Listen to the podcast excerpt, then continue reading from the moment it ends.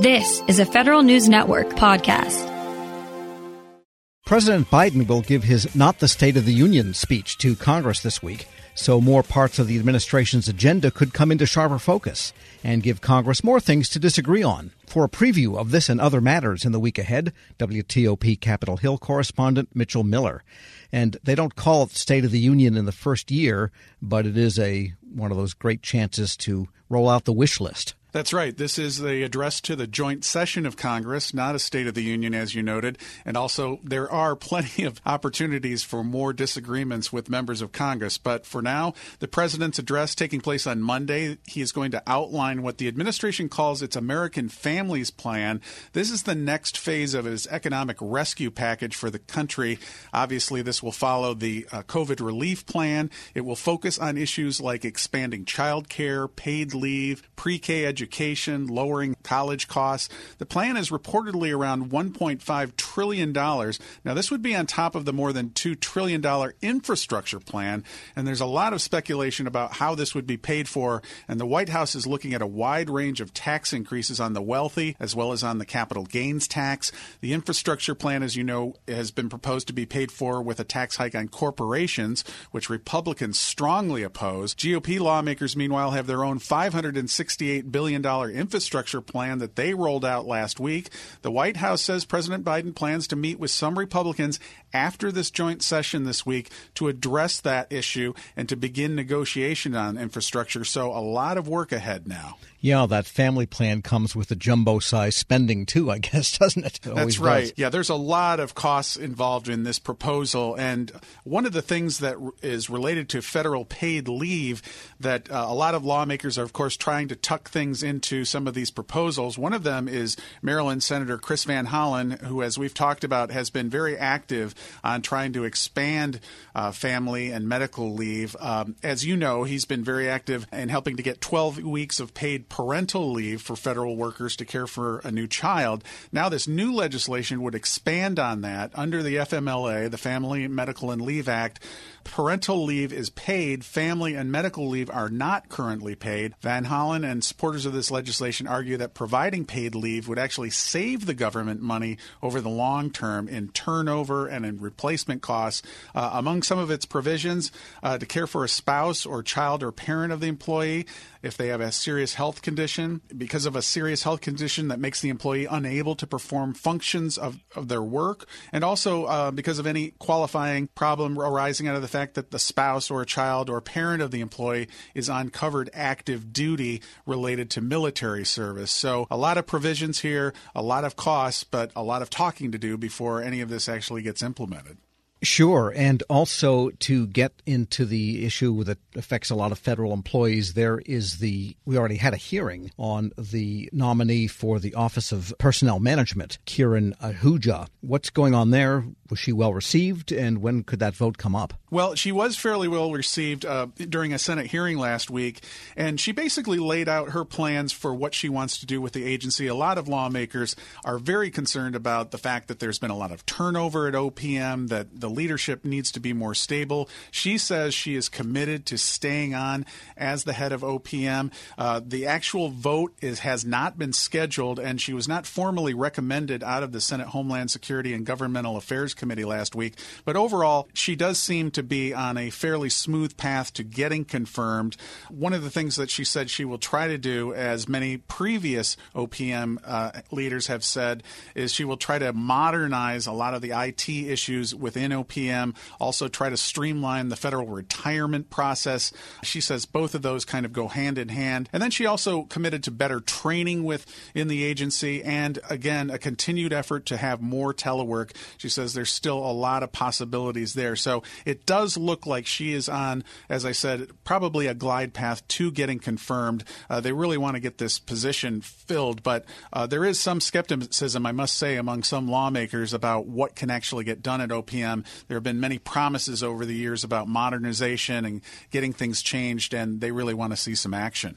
We're speaking with Mitchell Miller, Capitol Hill correspondent for WTOP. And then there's the ongoing question of congressional operations themselves, particularly that commission to investigate what happened on January 6th, a 9 11 type of commission. And they're still arguing over that one, even while milking it for all it's worth. Right. There was a lot of momentum, as you know, right after the January 6th insurrection. And a lot of people thought this 9 11 commission was going to come together fairly quickly.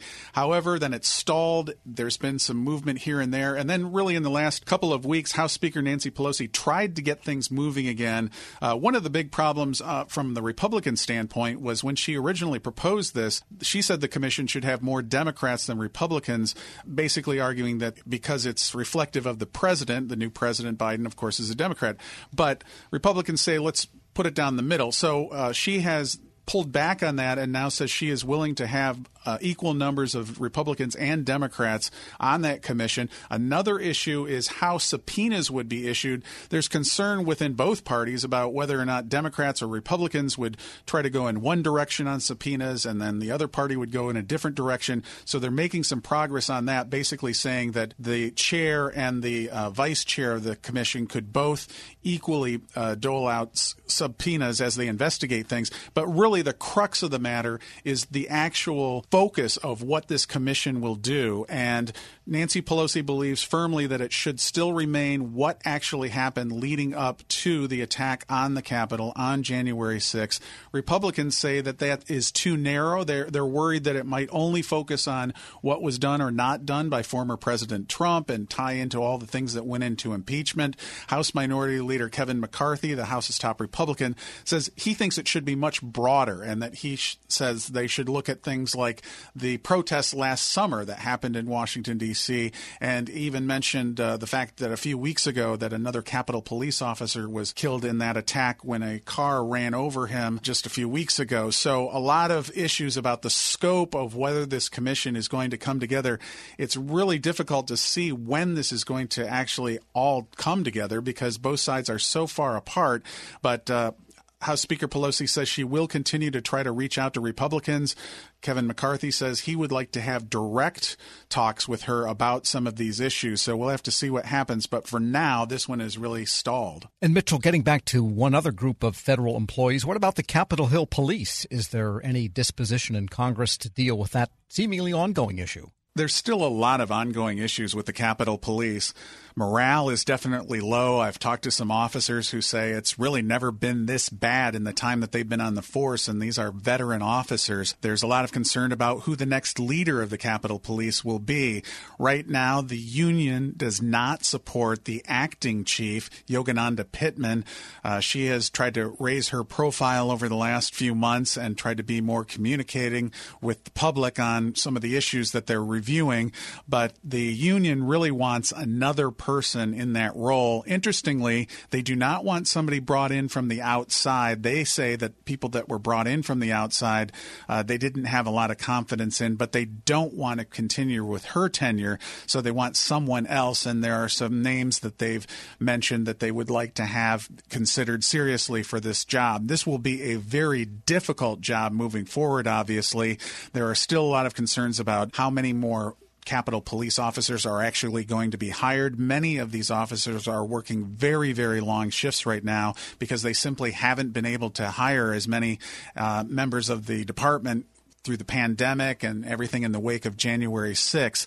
So, and then on top of that, you add to the fact that the inspector general testified again last week, outlining more problems in connection with the police, a lot of recommendations under consideration, a lot of security issues still to be resolved. So, a tough situation right now for the Capitol Police Department. WTOP Capitol Hill correspondent Mitchell Miller will post this interview at federalnewsnetwork.com slash Federal Drive. Hear the Federal Drive on your schedule. Subscribe at Apple Podcasts or wherever you get your shows.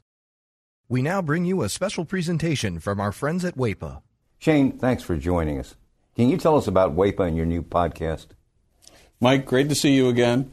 The podcast series, Lessons in Leadership, what we're trying to do is, is take a deeper dive, a different angle into the conversation around leadership with great leaders at all levels of government.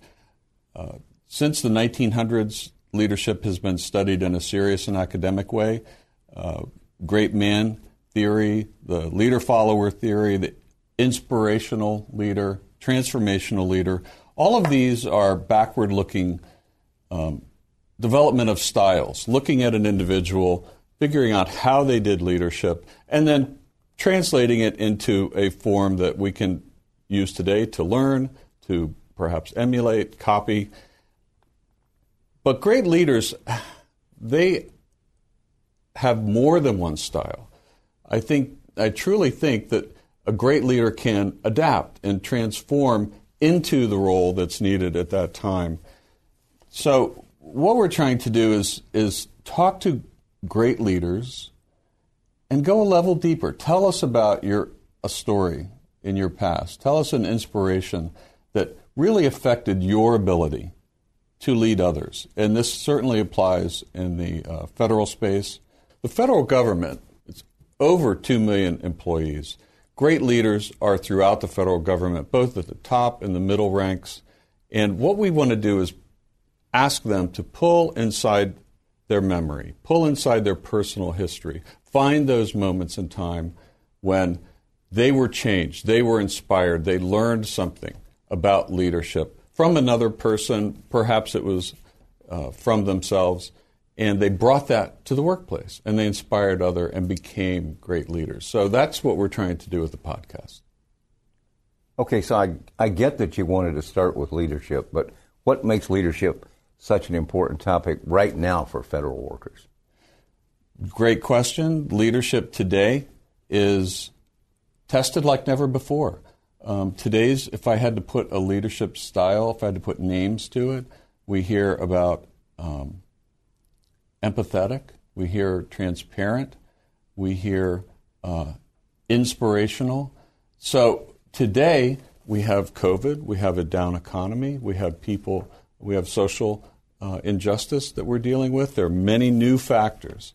And it's drawing like never before on a leader's ability to pull from within themselves and adapt to the current change. So, leadership today is almost brand new again. We're taking all kinds of different styles, attributes, learnings that leaders have. They're looking at the current situation that we're in and understanding how do I move groups of people? How do I move my employees? How do I inspire? How do I get them to the next best place? So I think leadership today, this conversation uh, is extremely relevant, perhaps more relevant than it's been in several decades. You know, we talk about an employee's personal route to growth, but what role does the management side have in this? I think in the federal government, it's it's a little bit different than it is in the private sector. Uh, my father was a civilian federal employee. Uh, he joined the federal government in the 1960s. Uh, John Kennedy, he was inspired by ask not what your country can do for you, but what you can do for your country. He had opportunities to go in the private sector. That notion of service inspired him. It inspired an entire generation. I would like to think that call to service which is unique in, in the federal space, in the government space, still exists today. Well, that about says it all. But is anything else you'd want the audience to know about you personally or WAEPA as an, as an organization? Uh, I have been uh, around the group affinity insurance world for um, three decades. Uh, I've led this is my second uh, major organization that I've led. And I will tell you that we impart this feeling, uh, you mentioned it, Mike, about service, this notion. We serve those who serve. And uh, I will tell you that it's refreshing. It's a blessing to be there. And I have so much respect for civilian federal employees at every level of government. In this podcast, we're hoping to talk to leaders which are similarly inspired and can share their learnings over a lifetime and uh, this will be useful information uh, for anybody in government service. Grab a 30-day free trial of Live by Live Plus, and you'll get unlimited skips, commercial-free music, and all of the podcasts and live streaming events you can handle. Visit livexlive.com slash podcast one to learn more and start your free trial.